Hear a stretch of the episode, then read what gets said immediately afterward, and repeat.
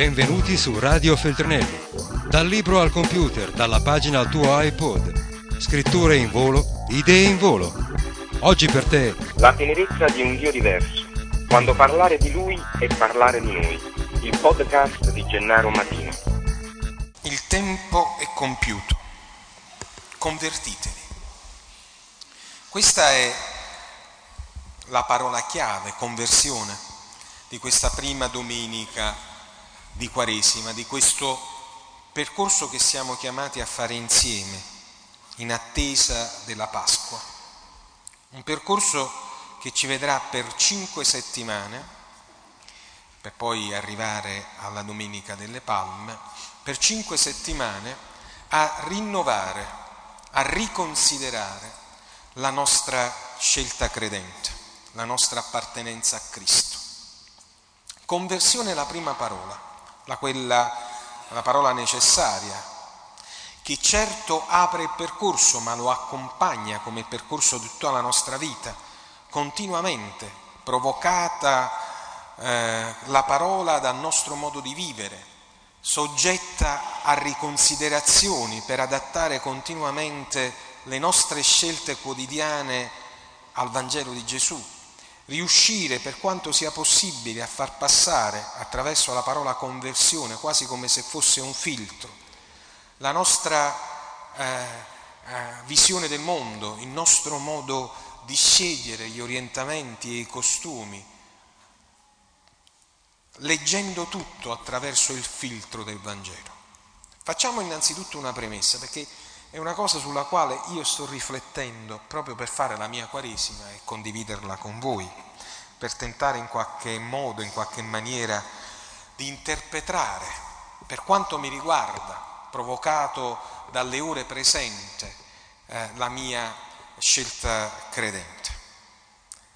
Quando noi diciamo che dobbiamo leggere la nostra vita facendola passare attraverso il Vangelo. Quando noi diciamo che dobbiamo convertire il nostro stile di vita per renderlo armonioso rispetto a quelle che sono eh, eh le proposte, i dettami del Vangelo, dentro di noi immediatamente, vedete se non è così, poi io mi posso sbagliare, perlomeno nell'accezione comune, nella comprensione popolare, sembra quasi che io debba fare una scelta riduttiva cioè voler dire andare a perdere quello che il mondo mi propone, perdere in qualche maniera anche una tensione positiva, aperta, progresso che il mondo in qualche modo offre rispetto ad una eh, proposta conservatrice. Cioè scegliere il Vangelo sembra quasi, anche in un certo modo di propor, proposto dalla nostra predicazione, sembra quasi come una mortificazione. Per questo il cammino di Quaresima passa come penitenza. Il cristiano, scegliendo il Vangelo, si mortifica. Per cui fondamentalmente la scelta credente sarebbe una rinuncia. Tanto è vero che passa il più delle volte questo assunto che per vedersene bene bisogna stare nel mondo, per poter fare un percorso ascetico bisogna stare con il Vangelo. Cioè quando uno non tiene più voglia di vedersene bene, si converte. Fondamentalmente questa visione che passa soprattutto attraverso una sorta di predicazione al negativo rispetto al Vangelo, quasi che chi sceglie Gesù Cristo debba scegliere semplicemente il rifiuto della vita, è assolutamente improprio, infondato. Io invece parto dal concetto che chi sceglie il Vangelo, che è una buona notizia, esalta al massimo e concretamente realizza la vita nella sua ampiezza, nella sua larghezza e nella sua profondità. Tutto ciò che è fuori dal Vangelo, a mio modo di vedere, è contrario alla vita.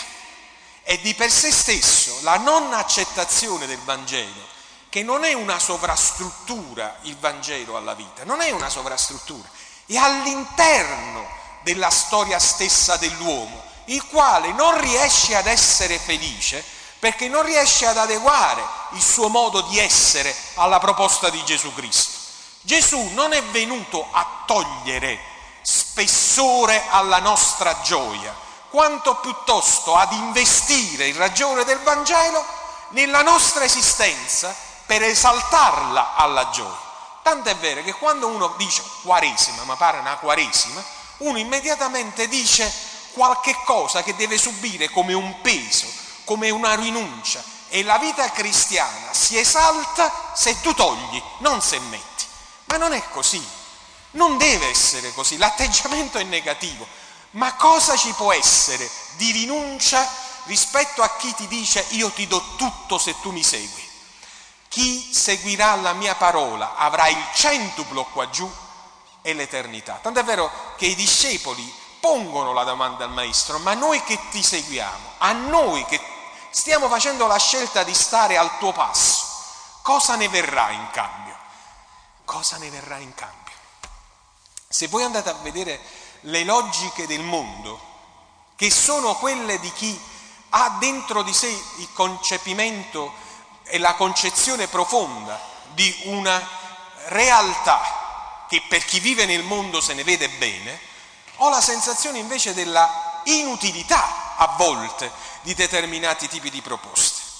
Guardate quale tipo di, eh, eh, di sensazione in questo tempo stiamo vivendo tutti quanti noi, che poi d'altronde per chi ha l'età mia o un poco in più, ma anche un poco in meno, si rende conto di come la velocità, la eh, rapidità dei mutamenti che in questi nostri giorni sta diventando sempre più veloce, ci permette non solo di leggere la storia dai libri, ma di eh, eh verificarla sulla nostra pelle.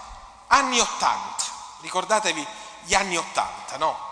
Quando il boom economico sembrava determinare una dimensione di felicità per tutti, indistintamente, con una speranza enorme riposta in un capitale, nel capitale.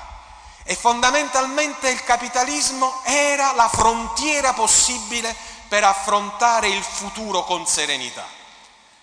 Tutti quanti noi abbiamo visitato nelle parole e negli atteggiamenti questo progresso che ci ha portato sempre di più alla ricerca di un massimo risultato, che finiva perfino per essere al di là delle nostre portate, una, un risultato che era più di immagine che di contenuto, ma noi abbiamo, abbiamo creduto fino in fondo. E per quello che c'era proposto abbiamo sacrificato qualsiasi cosa. Nell'ultimo ventennio abbiamo sacrificato l'etica, abbiamo sacrificato i comportamenti corretti, abbiamo sacrificato i valori, abbiamo sacrificato la famiglia, ma noi avevamo il nostro Dio, il successo economico. E quando nell'89 è caduto il muro di Berlino, il, la, la, forza dell'economia ha detto è, è la cosa vincente, ci aspettavamo che quel mondo crollasse, adesso il mondo sarà finalmente senza barriere, globalizzato. Io mi ricordo la parola del Santo Padre Giovanni Paolo II che parlava ai polacchi e diceva badate bene, non è che con la caduta di un muro voi avrete la vostra libertà se non cadranno altri mura, le mura che stanno nel cuore dell'uomo, che sono quelli che eriggono ingiustizie, se non cadrà il muro dell'insopportabilità dell'altro, se non cadrà il muro dell'indecenza che mette nell'angolo coloro che non hanno possibilità, se non cadrà il muro dell'egoismo, quelli sono i muri che dovranno cadere. E invece abbiamo sognato in una globalizzazione totale che, badate bene, non era la globalizzazione spirituale, non era l'incontro di popoli sui valori fondamentali, non la globalizzazione della giustizia, della solidarietà, eh, della pace, eh, de, de, de, no, era la globalizzazione dei mercati, era il mercato il Dio. E poi a un certo punto ci siamo svegliati, tutti quanti, ci siamo sbagliati. Non era così. Le parole erano parole che ci truffavano. Ma scusatemi, no, io voglio capire perché io devo rendermi conto se la possiamo in qualche maniera finire così, come un errore. Abbiamo, abbiamo sbagliato. abbiamo sbagliato a truffarvi nella politica, a truffarvi nell'economia, abbiamo sbagliato a, a dipingervi un mondo che era falso. E eh, possiamo finire così, scusate. Cioè, non, non, è, non è così come voi pensate. No, no, non era così. Non valeva la pena. Ma come 50 anni abbiamo 50. Tutti gli ultimi 50 anni abbiamo portato avanti tutti con la certezza che mettevamo dei soldi sulla banca e quelli sarebbero stata la nostra sicurezza. No, non è quella la sicurezza. Ave, ci avevano detto che il mondo sarebbe... Ci avevano detto che lì... No, è tutto finto. Non è vero. E però, insieme a questo, perché io poi devo capire, ci avevano detto che per essere felici ce lo dovevamo vedere bene. Ma fatemi capire, non può essere che pure questo è sbagliato. Questo fino adesso ci hanno truffato dicendoci che per essere felici dovevamo fare così e noi siamo ancora con l'idea che per essere sanamente inseriti nel mondo ce ne dobbiamo vedere bene. Non può darsi che da duemila anni Gesù Cristo stia dicendo qualcosa in controtendenza, davvero, per chi lo ascolta, per farci stare bene. Ho letto ieri da un articolo che dopo il 68, che era il tempo della trasgressione, noi siamo arrivati al tempo della nullificazione. Cioè oggi per essere felici non si trasgredisce, si, si, bisogna annullarsi. Ma non può essere che Gesù Cristo, visto che è uno che se ne intende, visto che è figlio di Dio e che sapeva qualcosa più di noi nel momento in cui ha investito su una parola senza tempo, non è vero che voleva la nostra mortificazione. Non può, può, essere che uno che ti dice guarda non è vero che sei felice se sei infedele. Non può essere che avrà ragionisse. Non può essere che ha ragione lui se dice dai valore ai sentimenti senza sporcarli. Non può darsi che ha ragione lui, invece che il mondo che dice ce n'amaveri bene. Non può darsi che Gesù Cristo abbia ragione nel momento in cui dice non vale la pena guadagnare il mondo intero se poi perdi te stesso.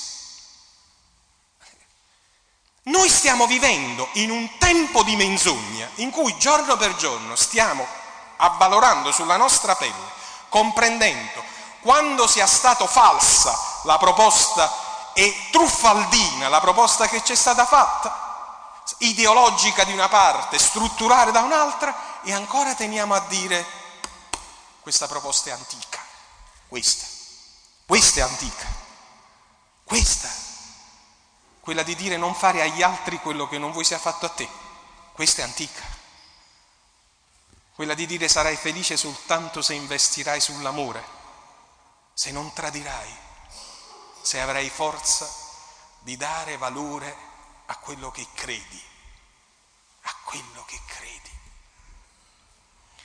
Più si mortifica il Vangelo, figliolini miei, lo diciamo come cristiani, più si rallenta il tempo della nostra felicità, più si impedisce all'uomo di stare bene. E allora, se in Quaresima mi è proposta la penitenza, non è per rifiutare la vita, quanto piuttosto per comprenderla nella sua pienezza. E se anche mi si dice che devo fare il digiuno, il digiuno non è contrario alla sostanza che poi prima o poi mangerò, ma per esaltarne il sapore. Il fatto che la buffata generale sia stata così presente, il gusto delle cose è andato a sparire. Il percorso spirituale non è secondo al percorso intellettuale, storico, politico. Se voi togliete l'anima all'uomo, gli avete tolta la speranza. Gesù è venuto nel mondo per insegnarci la vita, quella vera. Chi lo sceglie non rinuncia, ma esalta, non indietreggia, ma fa un passo in avanti. Non è contro o retrogrado alla storia, no, no, è per il futuro. Non è chiuso al suo presente, ma ha un progetto, ha un sogno che sceglie Gesù Cristo come Maria e Marta hanno scelto la parte migliore. Ecco perché quando lui è venuto nel mondo non ha portato un eh, nuovo progetto costituzionale, non ha portato una struttura ideologica, no, no, no. Lui è venuto nel mondo e ha portato il Vangelo, che vedi caso significa una bella notizia, una buona notizia tra tante notizie in questi giorni che belle non sono, noi ci teniamo stretta la nostra, la parola di Gesù che nessuno, né ora né mai, riuscirà a cancellare. Nel suo nome, sulla sua parola, noi getteremo la nostra rete. Radio Feltrinelli, tieni la mente a sveglia, non smettere di leggere. Resta collegato a questo podcast